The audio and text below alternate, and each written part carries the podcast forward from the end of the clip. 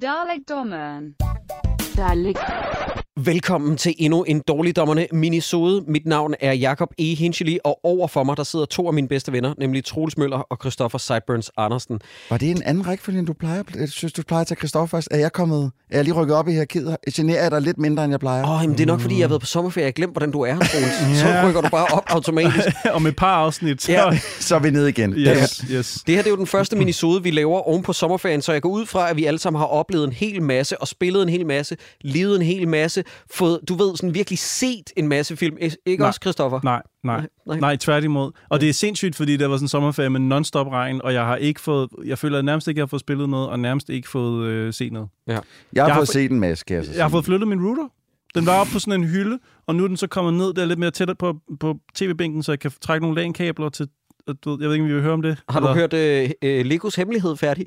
nej, det har jeg heller ikke okay. fået. Nej, nej. Ja, mit Fem blodtryk- stjerner i politikken, mine damer og herrer. Ja, jeg ved det. Min, min, min blodtryk kan simpelthen... Ja, min læge har sagt, at jeg har ikke godt af Nej. Flere afsnit. Jeg skal lige... Jeg hørte den til enden, vil jeg lige sige, og det var ikke noget for mig. Så er det også sagt. Men du mm. hørte den til enden. Jeg hørte den til enden, fordi at, jamen, jeg blev jo nødt til, som Sideburns sagde, at blive ved med, fordi vi blev ved med at komme med den disclaimer med, men det kan være, at det bliver rigtig godt. Ja. Mm. I vidderlig afsnit 9 ud af 9 afsnit, Er der, det ni afsnit? ja, der indså de det, som vi snakkede om inden sommerferien, med hvordan kapitalisme fungerer. Mm. Det var, og de brugte faktisk, jeg siger ikke, de har hørt os, jeg siger bare, det tog dem ni afsnit, at de brugte det der argument med The Social Network.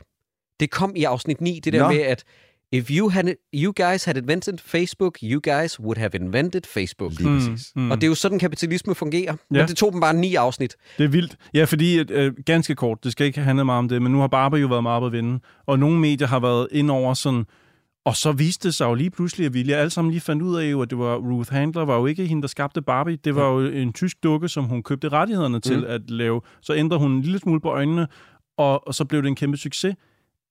Ja, det Er, er der sådan, en. Podimo-redaktør, der sidder og gokker? det er sådan, det fungerer. Du tager et produkt, som fungerer ret godt, men som har måske ikke fuldt... Den, den, er, ikke, den er sgu ikke helt i mål. Og så genialiteten kommer fra, fra dem, der har fået den store succes. Altså i Legos tilfælde får lavet de der rør på indersiden, og i, i Barbie-tilfælde Ruth Handler, som ændrer på øjnene og, og giver det lidt mere en baggrundshistorie, som kan markedsføres til børn. Alt det der. That's, det er kapitalisme. Ja. Det er sådan, det fungerer. En sidste ting til den snak om Legos hemmelighed, ja. Og så lover jeg lytter. Aldrig mere. Vi snakker mere. aldrig mere om den. Ja. Jeg snakkede med en rigtig klog mediebranchetype ja. i Mhm. weekenden. Det lyder ellers som noget, der er ren pest for mig, mm-hmm. Mhm. at snakke med en klog mediebranchetype. Men den her mediebranchetype sagde faktisk noget, som jeg synes er en ret god teori. Mhm. Vedkommende sagde, jeg vil ikke sige, om det er en han eller hun eller noget tredje, øh, jeg vil bare sige, at vedkommende sagde, du skal også tænke på, at der er rigtig mange mediehuse, der gerne vil have meget omtale ved at sætte en podcast sammen med noget, der er et sprængfarligt emne, Ja. og Lego er noget, rigtig mange danskers følelser er forbundet til. Ja, Mhm. Så hvis rigtigt. man kan snakke noget snavs om Lego, så kommer der automatisk rigtig mange lyttere. Ja. Det er bare for at sige, det, kunne, det synes jeg lyder som en rigtig valid teori, at man tager gode, normalt gode journalister og giver dem et emne, som er så fladpandet som Legos hemmelighed. Mm. Og det er derfor, at dårligdommerne nu skifter fuldstændig re- retning og kommer til at handle om all the dirty laundry in Legos basket. Lige men, præcis. men, men jeg tror bare ikke, jeg tror bare ikke, at, jeg tror selv, de kommer med det, fordi det kommer fra et eksternt produktionsselskab, som har solgt det ind til Podimo. Ja, ja, men derfor kan der jo netop være en tilrettelægger, der ja. Siger, nu giver jeg jer penge for ja. Mit øh, produktionsselskab, så vi kan sælge det til Podimo. Jeg forstår, jeg forstår, øhm, hvad du Øhm. mener, men, men stadig, ja, ja. Ej, jeg ved ikke, hvad der er op og ned. det. Vi skal heller ikke hænge os i det. Nej, men der, som sagt, der er heller ikke nogen, han der er ved... såret. Ja, ja, og som sagt, Christoffer, det er jo ikke for at trykke på en, et ømt, ømtåligt ja, det gør det lidt. det, men det er bare for at sige, at det var en teori, som jeg ja. Ja. synes lød meget Ja, den plausibel. lyder Ja. plausibel, ja. Jamen, Ja. det er rigtigt. Du har Nå. fuldstændig ret. Undskyld, lad os komme til en masse... Jeg har også haft en god sommer, Jacob, tak. Troels, min ven. Skrev aldrig, mand, om vi skulle ud på den der barbecue cute telttur. What? Barbecue, telttur. Telttur med Jacob Hensley. 10 ting, jeg aldrig nogensinde troede, jeg gad eller havde lyst til. Eller Nå, ville. okay. Jeg har været på overlevelsestur i Sverige engang, vil jeg bare lige sige. Mm. Nej, det har du ikke, fordi så var du død. Nej, det har jeg fandme. Har jeg nogensinde fortalt jer om det? Overlevelsestur, var det en tur på Hotel Scandic i Stockholm, eller hvad? Nej. Og det er ikke nogen Overlevelsesturen... kaffe latte, og så blev det til en over- Og en kaffe overlevelses- latte? Nej, det der skete, det var, det var den gang, hvor at man kunne lide af Roskilde Blues. Lige nu, der lider jeg af det, der hedder øh, Y-O-M-O, nemlig Joy of Missing Out. Mm, Der er ikke, mm, øh, mm, men, men, eller det må så være J-O-M-O. Mm. Men det, der så sker, det er, at efter Roskilde Festival, og det her det er tilbage i 2003-4 stykker, Mhm. der dagen efter, så ringer en af mine venner og siger sådan, jeg har sgu lidt Roskilde Blues. Hvad med, at vi tager på overlevelsestur i Sverige? Så mig og tre andre tager med ham. Og den her idiotven er så den eneste, der har glemt en sovepose. Så han må ligge som en goddamn nisse Oh. med benene nede i sin jakke. Nej, Du nej, ved, som om nej. han er et lille barn, der har taget en jakken på forkert, ikke? Ude i den bidende kulde, fordi det kan godt være det er om sommeren, men det er stadig i, i... Kunne han ikke bare lige tage turen tilbage til en butik og så købe en? Nej, fordi på det tidspunkt var vi bare sådan noget med, vi skal bare ud over stepperne, dreng. Mm. Og vi tager en bus, og nu kommer der garanteret nogle øh, Sveriges øh, aficionados efter mig.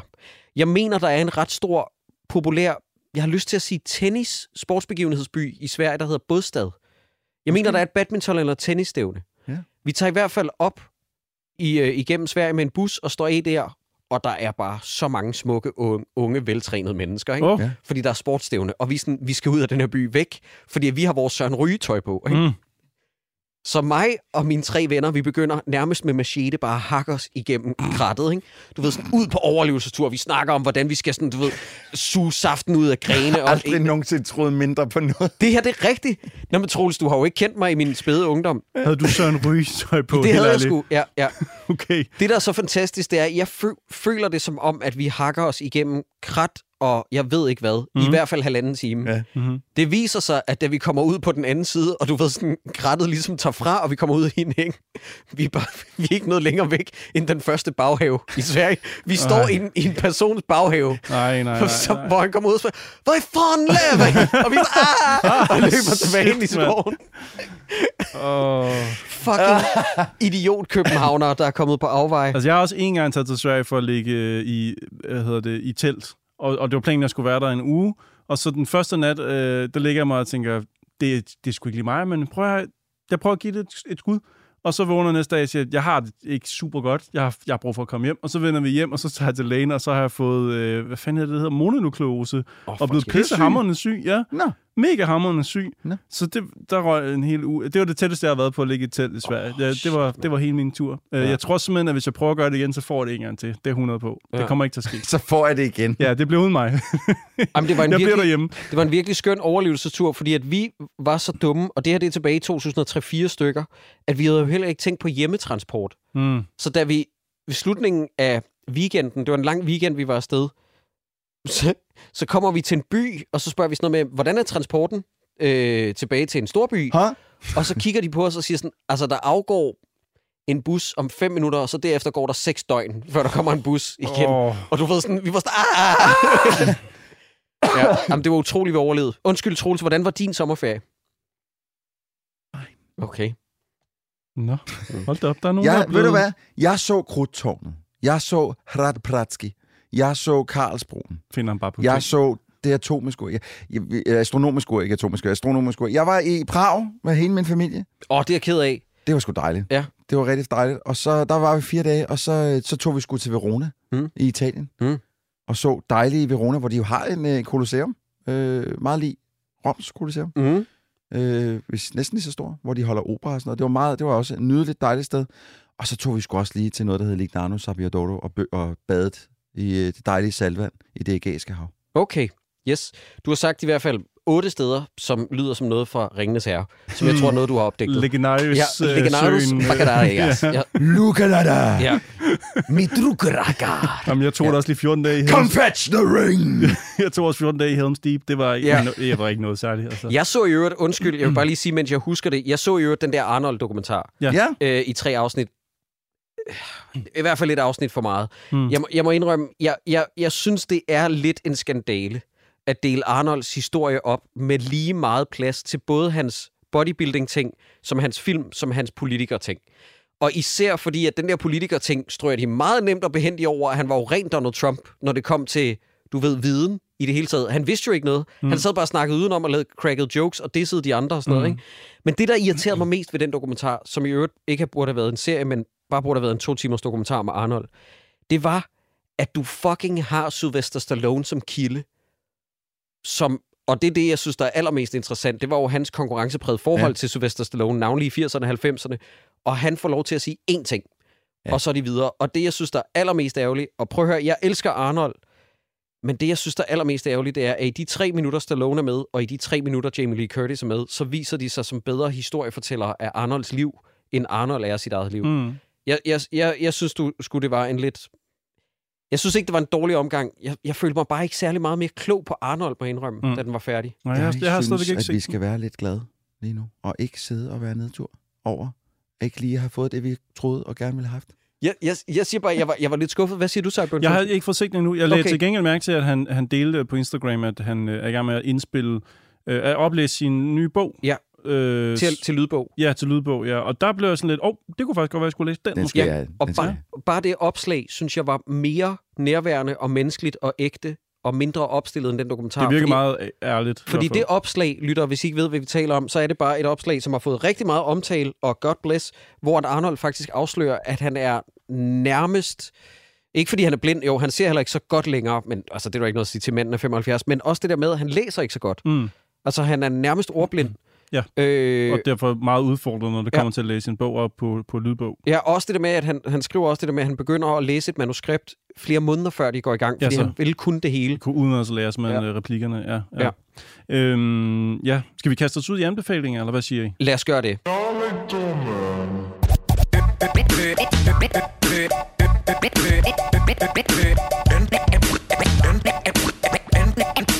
Anbefalinger, du får lov til at starte, Cyburns.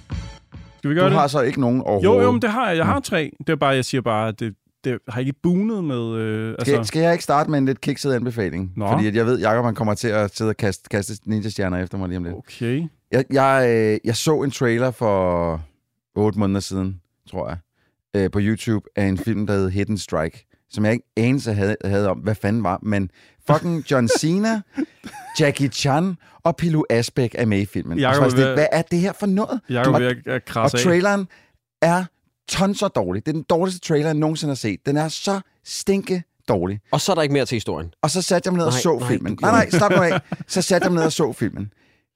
Det er ikke en god film. Ej, det er det Det er en, det er en rigtig dårlig film. Men ved du hvad? Den har alligevel to eller tre punkter, hvor der er, synes jeg, nogle rigtig sjove actionscener. Jeg er, øh, som forventet, Troels, fuldstændig rystet. Det er en af de værste Netflix-film Ja, den er ikke god. til dato. Sideburns, du skal bare vide, den åbner i en ørken, der er skudt på green screen. Ej, hvor godt. Og Der- det er meget af den. Der er ikke noget i Nej, den film, Fordi som vi, ikke vi er har, green screen. For vi har For ikke vi har ikke ørken. Nej, De okay. kunne ikke finde ørken Nej, til den USA. her film. Alt er green screen i den. Den er, den er ikke køn. Den er ikke køn. Lidt bedre lavet, end jeg regnede med efter traileren, som bare var overdrevet grim. Men, men den er ikke køn. Og, øh, men det, jeg synes, der var et eller andet med John Cena og, og Jackie Chans skuespil, som først sådan rigtig... Kemien finder sig først en rigtig en time ind i filmen. Ja, men, men- og det, men- det, men Lytter, I hører en anbefaling fra manden, som også anbefalede Fubar med Arnold. Så det er bare for at sige, at når Troels han har fundet et eller andet, han godt kan lide, Arnold, John Cena, mig se ting, så skal de også åbenbart pine død have en anbefaling. Nej, at, det, man skal heller ikke se hele filmen. Nej, det skal man nødvendigvis. kraftedeme Spol lidt, indtil der er noget action, for jeg synes faktisk, det meste af action i den er okay. Men Pilo Og Asbæk, Pilo er med. Ja, og, han er Pilo- ikke, og han er ikke helt vildt dårlig. Pilou heller. er øh, med længder det mindst dårlige okay. i den konstellation. Jeg synes, John Cena er elendig. Har du Okay. set de der outtakes til Ja, sidst? Hvorfor ja. har de ikke taget dem med Jamen- i stedet for det, der er i filmen? Ja, når man, John Cena prøver, du ved, det er fordi, at John Cena har fået at vide, at han godt må adlippe. Mm. Mm, Og i den rigtige hænder, James Gunn, så fungerer det fuldstændig magisk. Mm. Her er det, det er så Ja, anstrengende. det er ikke så godt. Nej, det, det er Men frygteligt. det er heller ikke, jeg siger ikke, det er en god film, men det, det er en lille anbefaling, bare på baggrund af de enkelte action. Altså Jackie Chan, at den mand i den alder stadig kan lave tricks, det fatter jeg ikke. ja. Men så vil jeg skynde mig hjem og spole ind i den, og så ikke Ja. se resten. Bare hen til eller, actionscenerne. eller hvad? Jeg forstår ikke helt. Ja. Det lyder, Kig lidt på Jackie Chan. det lyder virkelig... Jeg sagde ikke, det var stor filmkunst, Jacob, for helvede. Nej, men du kan jo lade være med at fors- altså foreslå noget, som minder om Nej, kolera. fordi jeg er sikker på, at der er nogen, der sidder derude og tænker, den synes jeg faktisk var meget fed. Skulle, Okay. jeg, skulle jeg have startet, eller Ja, hvad? du eller hvad? Har du flere, eller hvad? Vil du Jeg har masser, men det tager vi. Nå, okay. Øh, Laver vi rotation, eller hvad ja, det, ja, det, vi gør? er, det er det, vi begyndte at gøre. Okay, vi gør det. Ved du hvad? Jeg har set en ny film. En Ja. nyere film. En 2023-film. En dokumentarfilm Hidden Strike. af Christopher Guldbrandsen. Af Storm Åh, ja. oh, Foretold øh, om øh, oprøret... Er det Roger Stone? Roger Stone-dokumentaren. Ja. ikke den der Get Me Roger Stone, Nej. som er en del år gammel, men en ny dokumentarfilm, hvor den danske instruktør Christopher Guldbrandsen har fulgt Roger Stone op til omkring det punkt, hvor at øh, amerikanerne stormer kongressen i, øh, i Washington, og han er ligesom med Roger Stone på den dag. Der er faktisk nogle af optagelserne til filmen, som er blevet brugt som øh, Bevismateriale. bevismateriale. Ja. Han har været inde og, og skulle øh, forhøres og sådan noget, altså instruktøren, den danske instruktør, fordi han har været så tæt på folk, som har været så tæt på Trump og i de dage og sådan noget. Øh, jeg synes, den, det er ikke det, jeg synes, Christoffer Guldbrandsen er pisse dygtig, og han, øh, han er virkelig dedikeret til sit fag, må man sige. Han er en af de bedste, vi har i landet. Øh, jeg ved ikke, om det er det me- mest sådan Savlige. stilsikre fra hans side af. Jeg synes, jeg har set bedre af hans. Det er som om, at man kan mærke, det har jeg også læst, at han har været meget i tvivl om, hvordan den skulle sættes sammen efterfølgende. Plus han har også været... Jamen altså, okay, jeg vil bare lige sige til hans forsvar, han har jo været i nærheden af, i mangel af bedre udtryk, en tosse. Altså, Roger Stone er jo bindegal. Ja. Og jeg tror, at det materiale, man får ud af det, er også i øst og vest, Ja. ja. og hvordan skal man lige portrættere sådan en mand, og hvordan skal Og han man... er jo sådan manipulerende, og, og jeg ved ikke, om I hørte genstart-afsnittet øh, med Christian Guldbrandsen, men han jo, han jo. gaslighter ham jo lige fra første øjeblik, hvor han bliver ved med at kalde ham for the Nazi, fordi at Ja. han har jo et Guldbrandsen efternavnet åbenbart lyder ifølge Roger Stone vildt, Nazi. du ved, Ja. Third Reich-agtig, ikke? Ja, øh, det er en underlig film. Jeg synes, den er værd at se. Og det, jeg så den på DR.dk. Øh, Hvad hedder den på dansk, undskyld? Eller det er måske ikke så Øhm, vigtigt. jeg, jeg ved ikke, om den hedder andet end A Storm Foretold. Okay. Men jeg fandt i hvert fald inde på DR's øh, streamingtjeneste. Der Ja. ja. lå den gratis øh, som dokumentar, og, og jeg har faktisk glædet mig meget til den. Måske var det også derfor, jeg følte, at det måske underleveret en lille smule, fordi jeg havde forventet så meget. Øh, også fordi man har set Roger Stone dokumentar før, så der var meget af det, hvor man sådan... Det var ikke skældsættende for mig, fordi jeg, havde, jeg var ligesom bekendt med manden. Jeg har set en dokumentar om Mm. ham før. Så, ja, Get Me Roger Stone er en fremragende dokumentar. Ja, så der var lige noget af det, hvor man sådan, okay, vi skal lige up to date, så alle er med. Og, ja. og så sker der jo noget ret vildt med Christoffer Guldbrandsen selv i løbet af filmen. Det ved jeg ikke, om man skal afsløre, men, øh, men han Ah, indgår jo, indgår jo i filmen også øh, Ja, jamen, det venter vi med. personligt. Ja. Ja. Øh, men ja, den hedder Storm Foretold, så har den den danske undertitel, øh, det amerikanske opgør, Mm. øh, oprør, undskyld. Men, men, men ja, den hedder også Storm Foretold, sikkert fordi, at den skal bruges internationalt, og den skal sælges internationalt. Lige præcis, ja. Så den, øh, den vil jeg anbefale, især fordi, altså, god dansk dokumentar, som ligger gratis på DR.dk. Ja. Der er ikke så mange grunde til ikke at følge med i, hvad der sker der. Især ikke nu, hvor Trump har fået sin tredje, snart måske fjerde sag på halsen. Nå, anyways. Det var den. Hvad siger du, Jacob? Jeg kommer med en aktuel anbefaling. Er der nogen af jer, der har set balladen om kolonihaven? Nej. Okay, det er en TV2-dokumentar i fire afsnit, fortalt af Niels Havsgaard om kolonihavemiljøet. Okay. Og det er fantastisk, fordi alle, der kender nogen, øh, der har en kolonihave, eller selv har ejet, de De ved, psychos. at folk er fucking loco. Ja. Det er helt vildt så mange nabostridigheder, der kan opstå i sådan et mikrokosmos. Mm. Mm. Og det er så ynkeligt og fascinerende på samme tid. Og I ved, at min store besættelse her i livet, det er folk uden selvindsigt. Ja. Og det er der sat med mange, der har i den dokumentar. Men det er sådan lidt en aftager til Dalgårds Tivoli med, med, Yes. med vilde personlighed. Men den kan også, lidt ligesom Dalgårds Tivoli, kan have tendens til, det, det er, den kan lidt blive socialklasseudskamning. Mm. Den er meget ridset op med arbejderklassen og de gamle mennesker derfra mod den unge generation, som Mm. er lidt mere middelklasseagtig. Mm-hmm. Men, og nu siger jeg lige noget, og lytter, hvis I ikke vil have spoilet det aller, aller sidste, der bliver sagt, og det er ikke noget som sådan, der ødelægger oplevelsen, men Niels Havsgaard siger, fordi jeg nød virkelig det her, Mm-hmm. jeg synes, det var et fremragende indblik i ny og gammel, ung og øh, gammel kultur, ikke, der mødes og clasher og skal f- forsøge at, at fungere sammen i det her mikrokosmos. Ja. Niels Havsgaard har en fucking irriterende voiceover-replik til sidst, som jeg går ud fra, det er ham, der har skrevet, for den er så irriterende. Han siger til aller, aller sidst, ja, det her det er jo også beviset på, at der bare er nogle ting, som ikke skal ændres ved.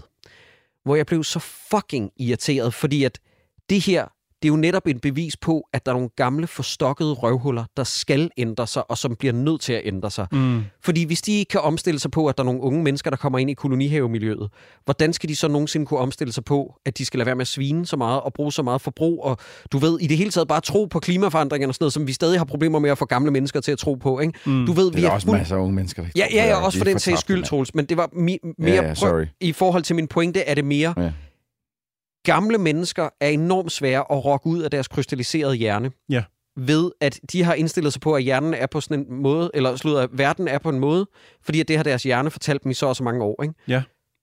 Ja. Få dem til at afvende sig fra at bruge racistiske slurs og alt muligt. Ikke? Ja. Og den her serie, det var bare nedslående, at det er det, som Niels Havsgaard får lov til at komme med den pointe til sidst om, hvor jeg havde det sådan, den var et så dejligt billede på den anden ting, altså Ja. den modsatte ting. Han konkluderer ligesom til sidst, at, Han konkluderer et minus, Ja. synes jeg. at sådan, kan, sådan er det bedste bare Ja, forbliver. ja, det er bare bedst, at det får lov til at stå sådan der. Ja, Ja. ja, ja, Nå. det, ja, jeg forstår, hvad du mener. og det provokerede mig helt vildt. Men ellers så synes jeg, balladen om kolonihaven øh, på TV2 er øh, øh, virkelig, virkelig skøn. Hvad har du mere, Troels? Jeg har spillet et af årets bedste spil, som er udkommet på PC indtil videre. Jeg vil tro, det også kommer til noget konsolværk. Det hedder Viewfinder. Det har du snakket meget om. Ja, og det er et spil, hvor at man, man bevæger sig ind i en virtuel verden på nogle server, som man skal undersøge, fordi at dem, der har lavet det program, så at sige, er forsvundet.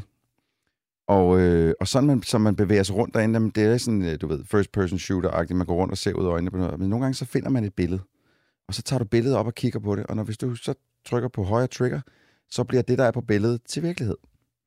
Så det vil sige, at du kan bruge, hvis der, hvis der, hvis der er et, et hul mellem en platform og en anden platform, hvor du, du kan ikke hoppe over, der er for langt, Mm-hmm. jamen så kan, hvis du stiller dig det rigtige sted, og så har et billede på dig, så kan du med det billede, hvis der er for eksempel en bro på, jamen så kan du lave en bro over ved at gøre det billede til virkelighed. Mm-hmm. Jeg ved ikke, om jeg fik forklaret det på en måde, som var forståelig der, men det, det er... Det, det virker som sådan et konceptspil, som ikke vil kunne lade sig gøre at lave noget rigtigt over. Ja. Men de har simpelthen... Øh, det, er, det er hovedsageligt en udvikler, som så til den sidste fase af udviklingen har fået en masse hjælp selvfølgelig af nogle andre. Det, det er... Det, at spille det igennem var lidt ligesom at spille Portal første gang. Ja. Det er Ja, og jeg har hørt meget om det, og også sammenligninger med Portal er netop meget det, der bliver bragt op. Det, det, fordi jeg synes egentlig gameplaymæssigt, der er selvfølgelig, her går du ikke igennem portaler, og alligevel lidt, men, men det er bare den der forundring af noget, du spiller, som du aldrig nogensinde har prøvet før. Det er fandme lang tid siden, jeg har haft den fornemmelse. Mm. Og det er virkelig, der er en masse historie, hvis man gider, og, eller hvis man har lyst til, så er der tonsvis af bånd, man kan lytte til, og alt muligt andet. Men bare den verden, man bevæger sig rundt i, som, som man ikke selv forstår, men dem, som har sendt en der ind, heller egentlig ikke rigtig forstår. Man mm. er Mhm. ligesom også opdagelsesrejsende. Det er så fascinerende. Altså, det er helt vildt. Det får mig til at tænke på et spil, som jeg spillede på, øh, på Xboxen på Game Pass, Ja. Hvor at man for eksempel kan tage en skakbrik, og så stille, og så når, altså når den ligesom bliver låst fast, så kan du bevæge dig tættere på den, så bliver den større. Ja, så, og så kan du øh, forvride ja. perspektivet Så på den måde. ja. Jeg, jeg har glemt, hvad det hedder. Jeg ved godt, hvad det er for og så hvis man tager et lille hul og placerer, og så ligesom går væk, og så låser det, så er det, så er det et større hul, Ja. og så kan du gå igennem. Jeg kan simpelthen ikke huske, hvad det hedder, men, Mm. men jeg elsker sådan nogle puzzlespil. Der, Ja, Det er ikke der, The Stanley Parable. Nej, nej. nej, nej, nej. Og det er nej. heller ikke uh, Manifold Garden. Nej, det er også en dårlig historie, for jeg kan ikke huske titlen, men Ja. jeg kan godt lide de der Ja. spil, som, som, som giver en de der puzzles, hvor... Det, det altså, føles bare som noget, noget, jeg aldrig har set før. Altså, det, Jeg det er spiller Cloud godt. Gardens i øjeblikket. Kender I det? Nej. Ligger det på Xbox Game Pass? Ja, det, det ikke på Game Pass. Nej. Jeg har, jeg har købt det på Xbox, men Okay. det, det, det er sådan et simulationsspil i en postapokalyptisk verden, hvor der er en frame ad gangen, hvor at, du ved sådan, verden er fuldstændig, det er posthumanisme, ikke? eller øh, slutter, menneskeheden er forsvundet. Og så skal du ligesom gennem nogle gamle byskilte, sætte dem op på bygninger, og så der begynder ting at gro. Åh, grineren. og det er sådan meget, du ved, der er et puzzle-element til det, men det er også meget meditativt Ja. samtidig. Det minder Mhm. mig lidt om, øh, jeg tror, du anbefalede Dorf Romantic på et tidspunkt. Ja, Du ved, bare sådan lidt city-building-agtigt ja. noget, ikke? Øh, det er sådan øh, øh, klar en anbefaling, hvis man kan lide det. Mm. Undskyld, fortsæt Sideburns, hvis der var mere. Øh, nej, jamen i forhold til det her spil, eller hvad? Lige nu sad jeg lige og kiggede, om jeg kunne finde Det titlen mig, der på det. Nå, der. det var dig, der var i gang med Ja, det her. ja. Undskyld. Nej, jeg vil bare sige, det er altså en, øh, en gigantos anbefaling. Alle, der har noget, der kan køre det her spil, det er skønt, jeg at købe det og få spillet det. Det er, øhm, det, det er en af de gange, hvor man oplever noget nyt for første gang. Hvis man kan sige det sådan. Ja. Øh, at, og det, det er sgu ikke så tit, sådan noget sker. Nej, Så, det skal så øh, hop ind og prøv det. og det hedder Øhm, Viewfinder. Viewfinder, ja. Fordi du Ja. får også et kamera, så du selv kan tage billeder Ja. og gøre det til en del af den verden, du er i. ikke? Det er fremragende. Ja. Hvad har du, Sideburns? Jamen, øh, endnu en, en, en ret ny film, og øh, lad mig lige snakke færdig, inden Troels får lov til at anmelde den her film. Mhm. Det er den nye Turtles-film. Mhm. Nå. Jeg synes, den er skidegod. Det tror jeg gerne. Der, Jeg nægtede at tage pressevisningen, fordi jeg gider ikke, at de pressevisninger er på dansk. Nej. Og det var den fejl, som, som vi begik. Jeg skal se den igen, fordi ja. jeg føler, at nu kender jeg plottet, men jeg får først rigtig set den og den på engelsk. Ja. Ja. Og det, det, det er min kæmpe øh, anke ved øh, det, jeg har set indtil videre, det er, at jeg synes ikke, at... Ja, det er pisse ærgerligt, men der var bare... Jeg havde så meget glædet mig til de engelske stemmer, at jeg blev sådan helt taget ud af det med de danske. Ja. Ikke fordi jeg synes, at, at, at drengene, der lavede stemmerne til Ninja Turtles, var dårlige. Det er ikke det. Men det var bare, når jeg vidste, at Jackie Chan ligesom var stemmen til, til, til Splinter, og så hører Lars Rante, så var det bare... Det var faktisk Jackie Chan, jeg kom for at opleve, og, og alle de andre. Og han er jo også altså, på mange måder den danske Jackie Chan, så det er jo, det er jo sindssygt godt ramt. Øh, ja. Jamen, det er super. Nå, men min pointe er bare, at det er en pissegod film, øh, som de jeg har set. kaster, jamen, altså, Det er seriøst, jeg blev sygt. også chokeret over, at den skuespiller, de har castet til at spille Miles Morales i den danske Across the Spider-Verse, det er jo Lars Mikkelsens søn, Mm-hmm. ja, til at spille Miles Morales. Ja.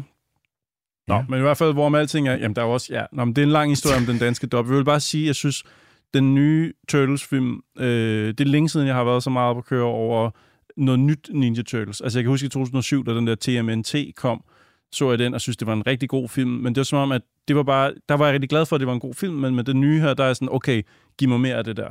Det, det, altså, jeg ved godt, nu kommer der også en tv-serie og en sequel og sådan noget. Og det er jeg egentlig glad for, fordi jeg gik derfra sådan, øh, klar på mere. Jeg synes slet ikke, den, den blev slet ikke afsluttet på en måde, hvor jeg sådan tænker, øh, øv, eller øh, det var for tyndt. Den sluttede på en måde, hvor jeg tænkte, det er fint, det ligger rigtig godt op til, at jeg skal have mere af det her. Så i forhold til Michael Bay's 2, ej, det, det kan jeg ikke sammenlignes.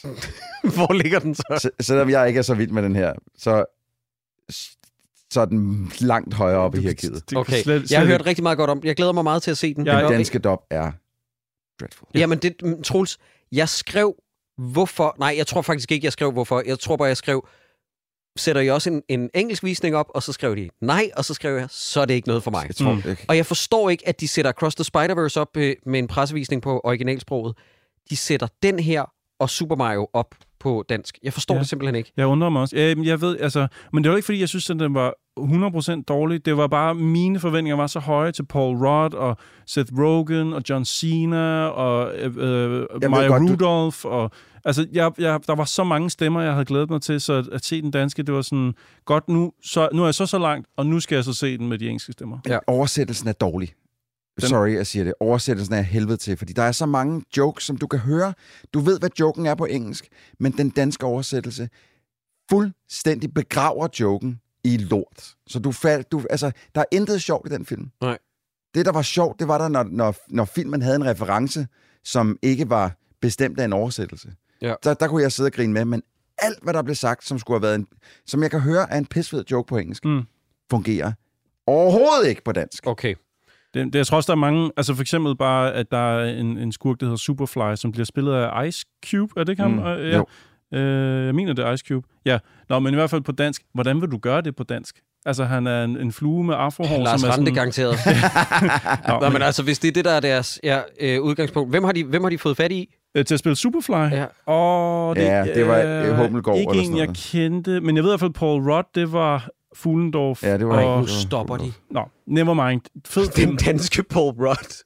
Jeg, Jamen, Jacob, det er ikke... Det... jeg ved også, at der, Jeg kan ikke. Altså, der er nogen, der har sagt, nu kigger jeg op på dig, Troels, at øh, meget af designet er meget obnoxious, og jeg så nogen på nettet, der hyldede den, fordi den er så øh, ulækker.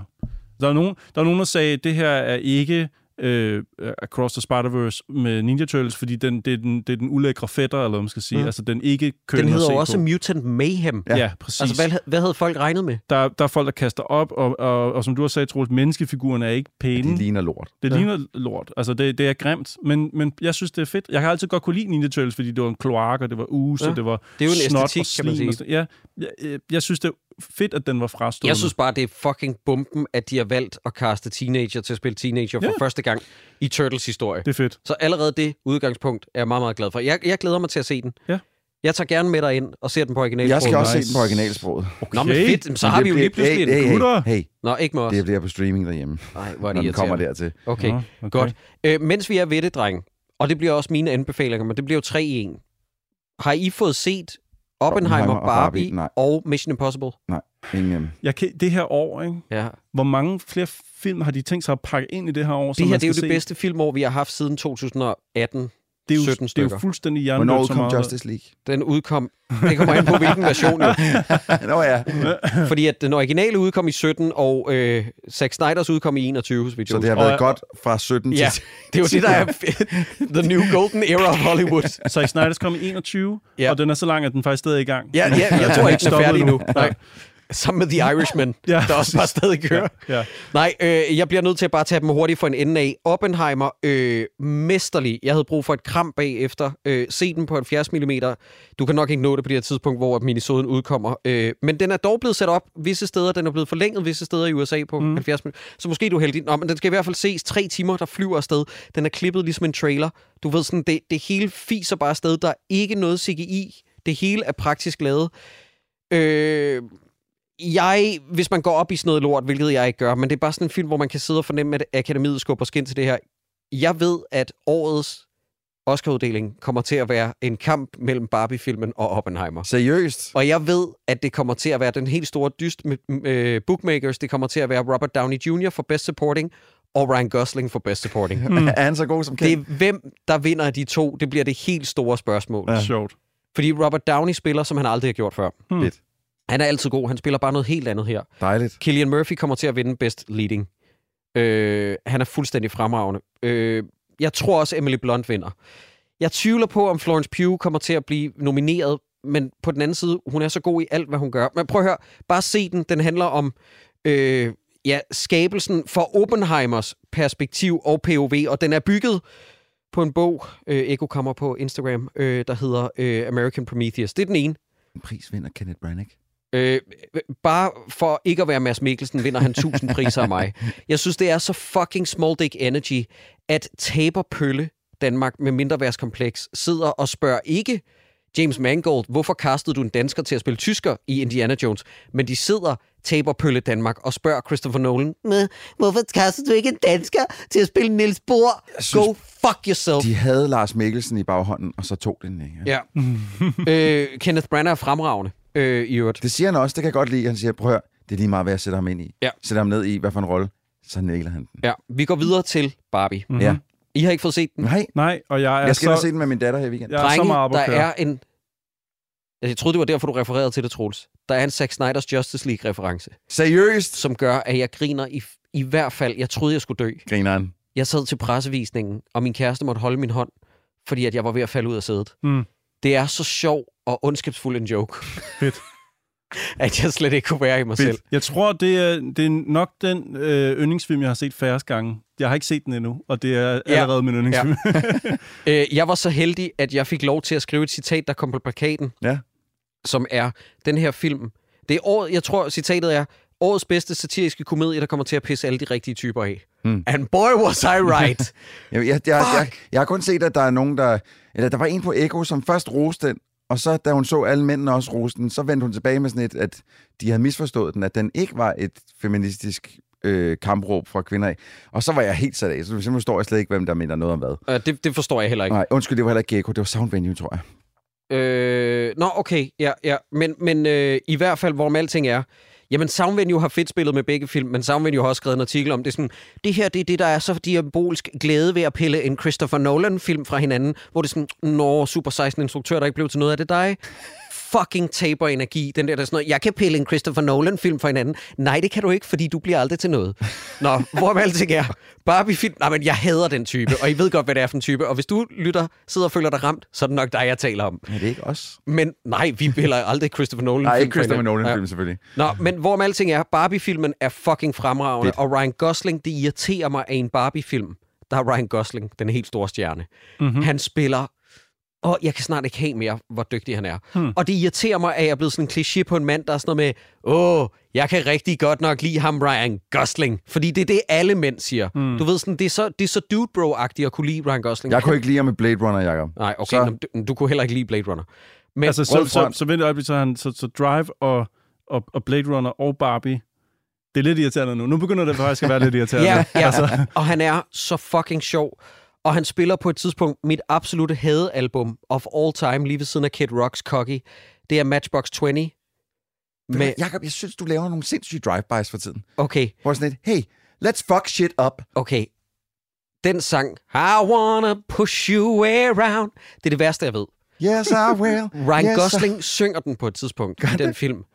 Jeg var ved at græde og grin, fordi at Ryan Gosling kan ikke udtale I wanna take you for granted. Han synger I wanna take you for granted.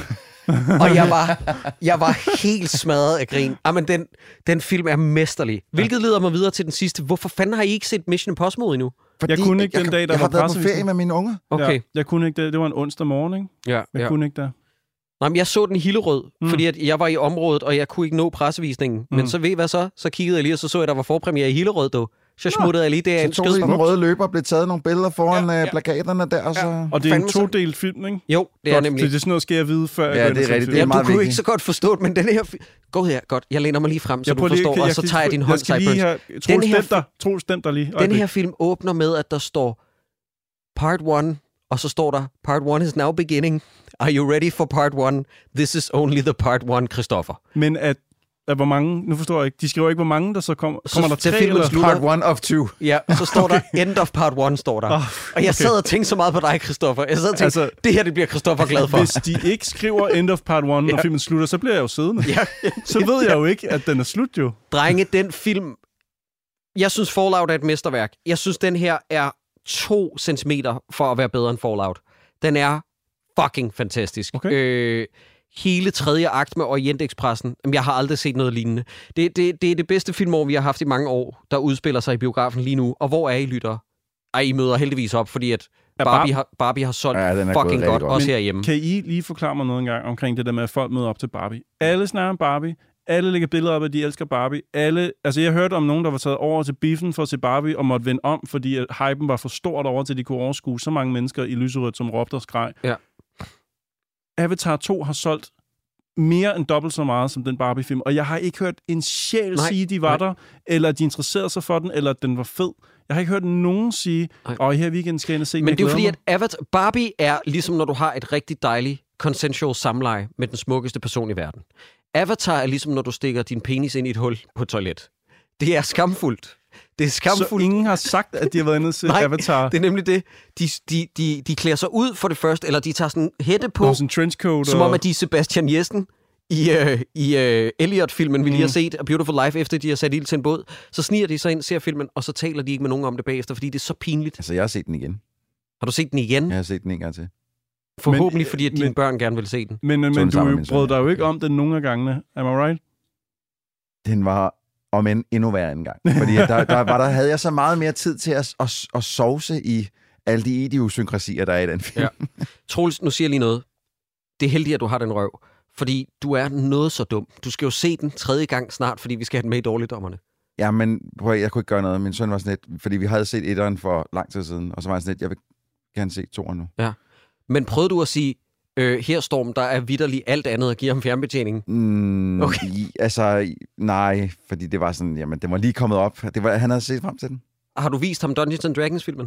Nej, ikke endnu. Jeg har Okay. ikke selv fået den Du har heller ikke selv set nej, Har du set den, Jeg, Cyburns? start, jeg, jeg er nået til scenen, hvor de drikker te 20 minutter ind i filmen eller sådan noget. Okay. Jeg har resten til gode. Okay. Jeg, jeg synes, det var fucking godt. Ja, altså det er- virkelig som... Altså høj kvalitet inden for den genre der. Ja. Det må man sige. Det er ægte godt lavet, og det er ægte sjovt. Ja. Og filmen er mesterlig. Jamen, det er det bedste filmår, som sagt, vi har haft i mange år. Det er Undskyld. lidt, lidt crazy, at Dungeons and Dragons også er fra i år. Ja. Altså, det, fordi der er så mange film, vi snakker om lige nu, hvor jeg sådan tænker, "Nå, men det må da have været sidste år. Nej, det er også i år. Det er også for i år, ja. Og, og også Hidden Strike. Og... Ej, Troels, så kommer du... Jeg bringer Barbie, Oppenheimer Mission Impossible til bordet. Jeg Troels vidste kommer godt, du med. ville komme med den. Og jeg følte bare, prøv at høre, det her det er en film, som folk kan se nu, lige nu, mm. derhjemme på sofaen. Ja. Ikke? Skal jeg tage min anbefaling, eller hvad? Fordi det er Marble... min tur. Det må være Troels, ja. Nå, men han har vel skrevet sig selv ud nu. Nej, det er min tur.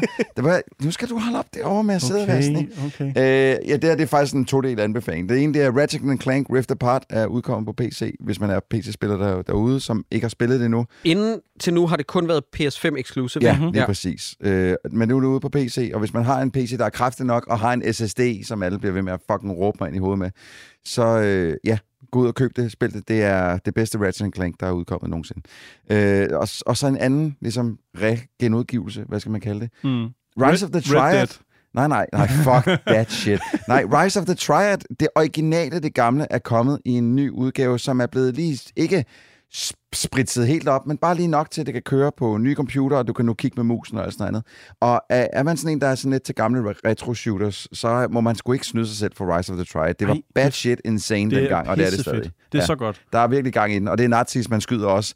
Synes jeg, at de, jeg synes, synes, jeg er ret sikker på, at nogle af dem har armbind på, men, men Rise of the Triad, det skulle jo bare være Jeg tror altså ikke, at der er nogen nazis med. Jeg, jeg er sikker på, at jeg, jeg har set nogen med hat og nazi-bind. Ja, jamen, jeg er sikker på, Det er lidt også... sjovt, det der, fordi at jeg hørte faktisk, øh, øh, og jeg ved ikke, om I hører nogensinde No Clips podcast, øh, Nej, desværre. de, de der dokumentarister. De har i øvrigt, lytter øh, bonus øh, anbefaling, de har udsendt en halvanden time dokumentar om The Making of Immortality, som er fremragende. Øh, men i No Clips øh, dokumentar, eller slået podcast, der snakker de faktisk om et lignende problem, der har været i Commandos-serien. Kan I huske Ja. den spilserie, den der isometriske? Ja, ja, Nå, ja, ja, ja. Om at det er noget med, at det har fået downvotes, og så var de ine og tjekke, hvorfor. Og det er simpelthen fordi, at i den nye udgave, som du kan få af Commandos, der har de fjernet alle svastikærerne. Nå, for søren. Og der kan man jo sige, jo, det er jo et grimt symbol, og det Ja. er hæsligt, men det er jo også underligt historieløst, at Ja. man så render rundt og dræber folk, der ikke er nazister. Der, øh, der, de er bare de onde. så. Ja, ja, det er Mm. også det er mærkeligt. sjovt, de har Ja. været inde og gøre Ja, det. det er underligt. Men jeg mener altså Rise of Måske the var deres rettigheder øh, udløbet til at få lov til at bruge Ja. det. Ja. Jeg mener altså Rise of the Triad netop er historien om, at Jamen, det jeg ved de der... godt. Altså, der er ikke noget... Jeg, ved også godt, det giver ikke mening op mm. i Mm. mit hoved at sige, at man render rundt og skyder Men jeg tror, de har det tøj på, der kunne minde rigtig meget om, og med der, det der... der er øh, seriøst bare noget, som siger mig, at der er et par nazi-uniformer med. Men jeg forstår det heller ikke selv. Men man kan, altså hovedpersonen, det er jo first person shooter, ligesom Ja. Doom og Yes. sådan noget, men man kan blive til en hund. Ja. Du kan blive til en Du kan hund, blive som til en kan hund, æde Og folk. så kan man se sin egen snude, Ja. og så kommer rundt og æder folk. Det er Og fantastisk. det går sindssygt hurtigt, og der er sådan noget platforming, som er komplet umuligt. For den måde, man bevæger sig på, er som om, at man kører på øh, rulleskøjter med raketter i. ja, det, præcis. det er så skørt. Men det, det har altså sin, sin helt egen charme, og så spille noget, som er øh, fra 96. 95. 95. Jeg sidder med tabellen her. Det var med, tæt på. Ja, Mm. og, øh, og det er også det, der har undertitlen Dark War, ikke? Øh, det er Ja, vist en udvidelse. ja, der er et Øh, par det- det- undertitler det, på Altså det, der lige er kommet, det her, øh, det hedder sådan et eller andet, øh, det har fået sådan en lidt, lidt længere bare- Mm. Rise of the Triad på Steam, så er det det første, der kommer op. Mm. Okay. Øhm, og det, det er, så det er altså en stor anbefaling herfra. Jeg, jeg, men det er også, jeg var kæmpe fan, da jeg var barn af Rise of the Triad, og den fandom har jeg selvfølgelig taget med ind i mit Det er sjovt, fordi at lige præcis den vinkel, den er blind for mig. Lige præcis Rise of the Triad har jeg aldrig dyrket. Men. Hexen og Blood og ja, den ja, har lige præcis. Heretic øh, øh, Shadow Warrior, Ja. ja. ja. som retrospektivt er lidt problematisk, kan jeg se nu. Men, øh, ja. Men, Selv de nye spil er halvproblematiske. ja, ja. Men er det det mindste ikke en asiatisk mand nu, der lægger stemme til ham? Det synes jeg netop, Jo, der var det er det om. sgu nok ja, egentlig, ja. Fordi at det var jo meget høj Asian face. ja. Nå, undskyld, Sideburns. Hvad har du? Jamen, øh, jeg har faktisk også, ligesom du havde samlet en masse øh, film i en, så vil jeg lige komme med en samlet anbefaling. Forleden så kastede mig ud i det eventyr, der, der hedder Plex. Det er sådan et, et stykke software, man bare kan hente ned på sit smart tv eller på en computer. Eller, eller, altså det, det, det er tænkt som sådan en medieserver-løsning. Men det jeg fandt ud af, inde i den, der ligger der gratis film. Altså som i, at dem kan du bare klikke på. Du kan hente programmet ned, og så kan du klikke på dem, og så kører der gratis film. Og så normalt, så plejer det at være sådan noget absolut snot. Altså, men på PLEX, Plex, hvis man ikke allerede kender det, øh, der er der en hel del film, som jeg enten har set og holder meget af, eller film, som jeg 1000% altså helt klart snart skal se. Øh, og jeg har samlet nogle af dem her, så I kan, I kan få nogle af dem. Jeg kan lige starte fra den ene ende af. Abraxas med Svend Ole Thorsen. Ja. Den ligger derinde jo. Og hvis man er til øh, sluggy actionfilm, ikke? Med, en, med en dansker i det her tilfælde, som uh, Cyborg, så må man altså... Og hvem er ikke det? Ja, hvem er ikke det? Så må man ikke snude sig selv for Abraxas Across Your Skull, som han Across siger. your Den, skull. den er fra 1991. Så er der øh, John Carpenters Darkstar, Ja. Nå. som er hans debutfilm, som han lavede sammen med ham, der skrev Alien ja. øh, som jeg tror mange ikke har set. Altså fordi alle har jo set Halloween Ja, ja, ja, ja. ja. og sådan noget. Ikke? Men helt tidligt, øh, Darkstar, som er en sci-fi komedie, som han jo selv tænkte var det, der skulle gøre ham til... Altså det skulle ligesom være hans... Alle vil elske den her, og så får jeg jobs for evigt. Og er den ikke også lavet i samarbejde med Dan O'Bannon, der skrev Alien? Jo. Det er jeg ret sikker på. Lige præcis, som jeg også sagde lige før. Nå, var det det, du sagde? Ja, det var det, jeg sagde. sagt. Nå, undskyld. Det er lige meget. Nå, jeg troede, du sagde, at, at den var lavet... Nå, Ja, undskyld. jeg, never mind. Det, men det var godt, du kunne huske navnet. Jeg har faktisk glemt hans navn. Men det Nå, er nok, ja, okay. Ja, ja. Du sagde navnet. Ja, det var fordi, jeg sagde navnet. Jeg Ja. troede, du sad og sagde, at jeg lavede papegøje. Nej, Altså, så nej. meget var det heller ikke. Ikke så meget, nej. Nej. Øhm, så, så dem vil jeg anbefale. Og så er der en film, som jeg har glædet mig meget til, som jeg faktisk har været ude at købe, men den ligger så også på Plex, har jeg fundet ud af, fra 97, som hedder Freeway. Er der nogen af jer, der har set den med Kiefer Sutherland og Reese Witherspoon? Nej. Jeg ved Øhm, slet ikke, hvad det er. Han er seriemorder, mm. så vidt jeg ved, og hun er øh, hun lever et liv, som er sådan ret slummet. Og så han, han samler ligesom unge damer op ved freeway, altså han kører ud af ja. motorvejen og samler op, men da han så samler hende op, så er hun måske lige lovlig loco. Er hun lidt for crazy til ham? Ja, til seriemorderen, ja. Så jeg tror faktisk, at uh, The Tables Are Turning, og så tror jeg, at den går... Uh, altså har fået... Den, den, det er en af de der film, som hvis du har set den, så anbefaler du den til alle, men der var ikke så mange, der så den, da den kom i 97. Og Reese Witherspoon, hun spiller har jeg hørt. Øh, fuldstændig over the top, men på den fede måde. Øhm, jeg har set åbningen på den, og det er Rødhætter Ulven tegninger. Han er jo ligesom ulven. Ja. som spiser kvinderne.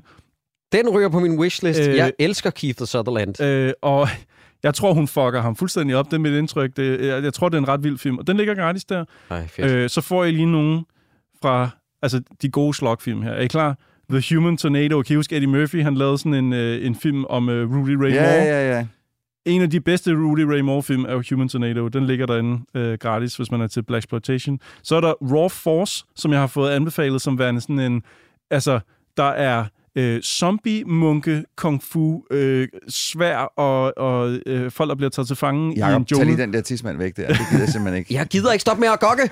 Øh, Raw Force fra 82, den må man også se. Og så en Sonny Chiba-film, der hedder The Street Fighter fra 74, som vist nok er den første sådan ikke-pornofilm, som blev rated X, fordi den er så voldelig en kung fu-film, at den fik en X-rating. Er det den, hvor han kvæler ham med tarmene? Mm, er det ikke øh, den i fængslet? Hvad fanden er det nu, den hedder? Nå, okay, undskyld. Nå, never mind. Øh, en Sonny Chiba-film, der hedder The Street Fighter. Ikke relateret til spillene Street Fighter, men en rigtig god kung fu-film. Så er der Hard Ticket to Hawaii. Øh, Klassiker. den? Ja, den er fandme også god, hvis man... Ligger den derinde? Det, Ja, det er gratis. Det er en ordentlig omgang smudstå. Det er Andy, jeg synes, det er Andy Sedais' øh, bedste smusfilm. Øh, kæmpe babser. Jeg viste og, klippet med, øh, med øh, hvad hedder det? Frisbeen. Frisbeen til min søn den anden dag, fordi jeg prøver at se noget fucking shit, det her. og Jeg der- elsker, at din søn ikke forstår, hvad der sker, når en mand bliver ramt af en hakke i Extraction 2, hvor efter du viser en frisbee. Han forstod det godt. Han var Med bare lidt, han forstod bare ikke, hvorfor det skete. Ja, okay. Mm. Men det forstår han med frisbeen. Øh, Nej, siger jeg, se det her shit. Hvorfor kaster han frisbeen efter ham? Det kunne jeg heller ikke helt selv huske. Jeg kan ikke huske, hvorfor han gerne vil dræbe ham der. Men Nej, men det er en god film. Hard Ticket to Hawaii fra 87 af Andy Sidais er en mesterlig film. Også gratis på Plex. Og så til sidst The Slumber Party Massacre, som er en hel trilogi. Øh, Som også- jo er en hel trilogi, vi alle sammen ved. Nej, men jeg synes, den, den er værd at tjekke ud, fordi det er en slasher, som man også kan høre, Slumber Party Massacre, men den er faktisk instrueret af en kvinde, hvilket giver den sådan et, en form for twist, fordi man kan mærke, at Roger Corman har produceret den, men en kvinde har instrueret den, så de er ligesom hævet i to ender af, at, at den ene vil gerne have, at det skulle være... Vi skal have nogle patter på skærmen, det og Roger en Corman. har sagt, det synes jeg ikke, vi skal. Og hun, altså, man kan mærke en instruktør, der gerne vil give den øh, lidt mere, end man ellers ser i en slasher, og så Roger Corman, som siger, men der skal også være noget af det her. Så den er, den er sådan lidt skizofren på den måde, kan man sige. Altså, den, er, den er sådan meget sammensat, men, Mm. men en ret god slasher, synes jeg. Ej, hvor dejligt. Plex, tjek Godt. det ud. Øh, Plads. vi kommer ikke med flere anbefalinger nu. Vi tager det sidste spørgsmål fra øh, lytterne. Stop.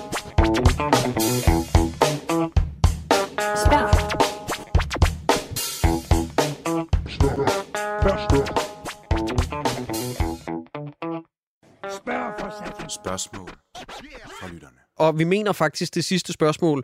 Måske nogensinde. Øh, spørgsmål fra lytterne stopper øh, hermed, og det kan der være mange årsager til, men for at være helt ærlig, så, så er det lidt nogle spørgsmål, som har til at prøve at høre, lytter, hvis, altså, herregud, det er ikke nogen skyld det her. Det er bare fordi, nu prøver vi bare noget nyt. Mm. Men for at være helt ærlig, så der, har det haft lidt tendens til, at det er lidt mange af de samme spørgsmål, der kører i ring. Sådan Ja, hver- det er jo også klart. Hvor hvad fanden, kan man ikke blive ved med at finde på nye spørgsmål? Nej, og du ved sådan, det er jo heller ikke lytterne, der har hørt alle afsnit Nej, ever. nej, Mm. Øh, men det er mest bare os, der har brug for noget luftforandring. Nu prøver vi noget andet. Ja, Ja. ja, så nu prøver vi noget andet. Men det har været enormt godt, og øh, det sidste spørgsmål øh, nogensinde, øh, i hvert fald i et, i et par år mindst, øh, det kommer fra Andreas Schulz, som skriver, hvilke tanker har I med hensyn til frygten for mangel på originalitet, og måske endda AI på manuskriptskriverierne? Med flere og flere franchises herunder Marvel, John Wick, Avatar, DC, Star Wars, så kunne man godt frygte, at manuskripterne bliver mere og mere uoriginale. Deler I mine betænkeligheder? Venlig hilsen, og tak for alt godt gennem mange år. Ja, Øhm, jeg gør. Jeg, jeg tror helt klart, at AI kan, kan påvirke, hvordan folk fortæller historier og skriver historier fremover. Men jeg er faktisk endnu mere bekymret for, at de store firmaer er øh, for bange for at tage penge, fordi produktionerne er så skingerne dyre, så manusmæssigt, så skal man holde sig inden for noget, man ved, der sælger billetter. Og så på den måde, så bliver det meget den samme fortælling igen og igen. Der, bl- der bliver ikke satset så meget. Jeg tror, at AI kan bruges til at være en sparringspartner, når man sidder i en skriveproces, man kan spille bold med. Jeg tror ikke nødvendigvis, at man sådan en ting kan sige, at hvis AI kommer, så bliver alle historierne ens. Men- men du, du, lige nu tager du kun manuskriptskriveriet som, med som en del af, af det, de vil bruge AI til. Men var det ikke også det, han Det var spurgte faktisk til? det, han spurgte om. Nå, okay, men det er jo meget større end det. Jeg er enig, Troels, men lad os prøve at holde os til hans, til hans Ja, ja, spørgsmål. okay. Fordi at, du har ret i, at vi kan tage den helt op i helikopterperspektiv. Jeg synes, det, som kan være lidt forvirrende ved Andreas spørgsmål, og det er bare min udlægning af Andreas, så pardon på forhånd, det er, at du fremhæver nogle franchises, som jo allerede er død uoriginale, Ja. længe inden Ja. AI er kommet til. Ja. Du ved, øh, øh, jeg synes også, det er lidt ærgerligt, at man i samme øh, åndedræt nævner Marvel, Avatar og DC, som i den grad, er kørt dødt, og så også nævner i samme åndedræt John Wick og Star Wars. Ja, fordi... Og, og, og der vil jeg bare sige, der er, der er kvalitetsforskel på historierne. Jeg ved ja. godt, Star Wars-filmen, den nye øh, øh, øh, sequel-trilogien, den kan folk mene om, hvad de vil. Men en gang imellem i Star Wars-regi, øh, også nu her på Disney Plus med Andor og sådan noget, så er der skønhed, der skinner igennem. Jeg synes, John Wick, det der med at sammenligne manuskripterne, altså, jeg ved godt, det her det lyder tavligt over for manuskriptskriverne. Nu er det jo ikke manuskripterne, der i John Wick skaber John Wick så meget andet end et fedt navn og nogle fede sætninger. Mm. Det er jo mest setpieces med, hvem der laver dem. Det er en Ja. ja. lang, fed koreografi. Ja, ja. Øh, så, og, og derudover, så synes jeg, at det, der er værd at hæfte sig ved ved det her, det er, at franchises er overhovedet ikke en dårlig ting. Nu kigger vi bare på, øh, på et eksempel som i år. Øh, den bedste film, der nogensinde er lavet øh, i år, eller de bedste film, der nogensinde er lavet i år, er begge to efterfølgere. John Wick 4 er en efterfølger, Across the Spider-Verse er en efterfølger. Jeg synes også, Mission Impossible 7 er, tæller som en efterfølger. Du ved, Barbie-filmen bygger på et legetøj, Oppenheimer bygger så godt nok på en biografi, Dungeons and Dragons bygger på et brætspil. Du ved, det meste er, og de er alle sammen mesterlige film, synes jeg. Mm. mm. De bygger alle sammen på eksisterende properties. Ja, ja, ja, Turtles og Mario. Det, altså, det, det, alt, Præcis. Ja. alt er bygget oven på noget, som vi har set før, mere Ja. ja. eller mindre. Og det er det, jeg mener også med, at det er også en måde at gå med livrem og seler på, når man laver en, en meget dyr produktion. Og det kan jeg være mere bekymret for, egentlig, tror jeg, Ja. ja. end, at, end at manus begynder at blive for udvandet, fordi hvis man skal være sådan helt kold og kynisk, så har vi fortalt den samme historie siden freaking Odysseen, eller... Ja. Øh, Det er de 12 samme grundlæggende nav- Ja. narrativer, der så eksisterer. det er jeg egentlig ikke så bange for, fordi der er vi allerede. Vi Ja. ja. gentager den Ja. ja. samme fortælling igen og igen og igen, men med nye skins, man skal sige. Altså, mm. vi lægger noget nyt i dem, og så får vi den samme historie igen, og vi er lige begejstrede hver gang. Det er jeg egentlig ikke så bange for. Jeg tror mere, det er det der med, at studierne nu, og det gælder spil og film, at det er blevet så dyrt at lave det, så hvis du fejler en, to, tre gange, så lukker du. Altså, fordi det har du ikke råd til. Der, der er, øh, ja, og jeg ved godt, han kun spørger ind til manuskriptskriveriet, men der er bare så mange, altså, der, der er så mange øh, øh, kunstnere, som sidder og laver alt det, du ser Mm. på filmen, som, som potentielt står til at miste deres arbejde. Fordi at en eller anden AI kan servere noget, som er st- st- altså, decideret stjålet fra alt, hvad den har kunnet finde på internettet og puttet sammen i en. Det bryder jeg mig ikke så meget om. Det der manuskriptskriveri, altså, let's face it, tror, tror at, jeg, eller ikke let's face it, jeg tænker, at en manuskriptforfatter godt kunne finde på selv at bruge en AI til at lige at få lavet en outline, og så begynde at skrive ud fra det. Sige, okay, nu har vi det her, og så kan man ændre på det. Præcis. Det er også det, jeg mener med et Ja. værktøj. Jeg tror, at Ja. jeg kan sagtens forestille mig, at manusforfattere begynder at bruge AI, men meget mere AI sådan kan jo også bruges i computermæssig sammenhæng. Altså, øh, øh, jeg synes, at alle skal se, hvis man er interesseret for emnet, den øh, Patrick Wilhelms video på YouTube, der var 40 minutter, som hedder AI is not an art form, it's a grift, Ja, som bare handler om, hvor meget det suger og stjæler for andres arbejde, mm. men at du også kan bruge AI, og det er også br- br- brugt tidligere øh, i filmhistorien. For eksempel, jeg mener, det er Ringenes Herre, Return of the King, hvor at AI jo bliver brugt til at udvikle alle de der på slagmarken, ja. så de slås individuelt. Ja, ja, præcis. så der ikke er en animator sat ja. På hver figur Ja. og sådan noget. Ikke? Mm. Det er jo også et umenneskeligt... Så det kan jo blive brugt på en måde, hvor det ikke stjæler andres arbejde. lige præcis. Altså, det, det er... Det, ah, det Hollywood-cheferne har gang i lige nu, det er, Ja, det er det værste decideret pikspilleri. psykopatisk noget, Ja. det der med, at altså, det, det, det, de har gang i lige nu, det er reelt set at vil sk- afskaffe alle background actors. Ja. De, de, der vil aldrig være nogen statister, der skulle have et arbejde længere. Nej. Og det, man kan så sige, ja, men det, det, altså, så kan de måske bruge pengene et bedre sted. Men jeg tror hellere, jeg vil se ægte mennesker end alle mulige AI Jamen, det vil jeg bare se på Hidden Strike, Troels. Og det er ikke for at sige endnu en gang, at det er en lortefilm, men lige når den film blænder op, Sideburns, jeg siger det igen, Mm. jeg kan se, og det kan godt være et spørgsmål om noget tid, så er der folk, der påstår, men så kan du ikke se forskel. Det har jeg svært ved at tro på. Fordi vi åbner med en film, eller en film, der åbner i en ørken, hvor det er på en green screen. Mm. Jeg kan ikke have det. Jeg kan ikke have, at i en verden, hvor der eksisterer film, der ligner Mad Max Fury Road, så eksisterer der også film, der ligner Hidden Så du Strike. den færdig? Ja. Fordi slutningen ligner også, den foregår på green screen. Altså, Ja, jamen- jeg mener, og alt ind imellem Ja, alt i foregår midten. på Ja. ja. green screen. Jamen det hele, det var bare for at sige, Troels, det Ja. var bare øh, åbningsskuddet, der bare så skældsættende for Ja. mig. Det gjorde bare så ondt. Men det er fandme også, det Ja. er altså så mærkeligt, hvis kap, kaptajn Drøbtud og kamelen Johanna kunne være ude i en bunke sand, så burde John Cena og. Jackie Chan også kunne finde Ja. en Ved, strand. ved I, hvad det er? Bring the sand to me. Det er Kaptajn Bimse og Goggeletten ja, effekten ja, det er rigtigt. Åh, Det var ham, der startede Ja. med at lave... det er fucking computergenereret Asshole. baggrund. Ja, præcis. Ja. Ja. Nej, jamen, jeg, jeg, ja, men man kan sagtens være bekymret på mange fronter. Jeg ved ikke med manus, om jeg er så bekymret. Der er, jo, altså, der er helt sikkert nogen et eller andet sted, der kommer til at miste deres job i en eller anden del Ja. ja. af den proces. Det, det kunne man sagtens forestille sig. Der er nogle manusforfattere, der måske bliver mere sådan prolific, fordi de kan skrive flere manuser, på grund af, at de måske får noget AI-hjælp og det ene Ja. andet. Jeg ved ikke, altså det... Blandt AI uden om det arbejde, folk laver, og som de har, vi har brug for, folk laver for at skabe noget unikt. Ja. Undskyld, Jacob. Unikt. Unikt. Nej, det har jeg aldrig sagt. Faktisk Ej, tværtimod. du, men du har sagt det en gang til mig. Troels, hvor er jeg glad for, at du siger unik og ikke unik. Nå, det er jeg glad for. Okay, godt. Men, men det, altså, jeg gentager bare den pointe, som er et meme, som er blevet et tweet, som er blevet det ene og det andet. Folk har taget det til højre og venstre, men jeg er bare rigtig træt af, at det første, vi gør, når vi opfinder kunstig intelligens i en så stor kommersiel grad, som det er blevet nu, det er, at vi prøver at tage arbejde for det Ja, kreative, Det er så dumt. og ikke benytte det på manuelt arbejde. Ja. Og så, Ja. vil folk, og så vil folk sige sådan noget med, jamen hvad så med dem, der tjener penge? Jamen du ved, de skal nok forblive, men jeg vil også sige, at vi lever også i en kapitalistisk klam verden, hvor at mange af dem, der laver manuelt arbejde, ikke vil lave manuelt arbejde, hvis Ja. det stod til dem. Ja, ja. Og så kunne de bruge tid på noget kreativt. Ja. Godt. Mm-hmm. Det var tak, fordi I kom til min TED-talk. Ja, så vi, del, vi delte i den grad hans bekymring, men måske på en lidt anden måde, end det han snakker om. Jamen, jeg, jeg tror, Andreas, at alle deler din bekymring ja. om, at film Mm. kommer til at blive skrevet af. AI, men du kan ikke fortælle mig, at en film, der er skrevet af en AI, AI kan blive lige så dårlig som The Flash, og den er skrevet af et menneske, mm. Mm. ved jeg. Så, Så er Hidden Strike bedre. ja, det vil jeg også sige. Nå, men drenge, det har været en fornøjelse. Tak for nu. I lige måde. Og øh, jeg vil ikke sige, hvem der kommer øh, i næste uge, fordi at jeg har ikke fået svar fra vedkommende endnu. Vi jinxer også altid. Ja, ja. Så kommer den der så Ja. næste uge. Ja, nu skal, Skal vi ikke prøve at gøre det her med, at vi siger, hvem der kommer i næste uge, og så er det fucket op vidderligt hver gang sidenhen. ja, det så gør det, vi ikke mere. det dropper vi bare. Ja, Vi, vi gemmer Mads Mikkelsen, indtil ja. vi kan. Ja. Hvad? det gør vi. Jeg har aldrig kastet mig ud i uh, Intergalactic 6.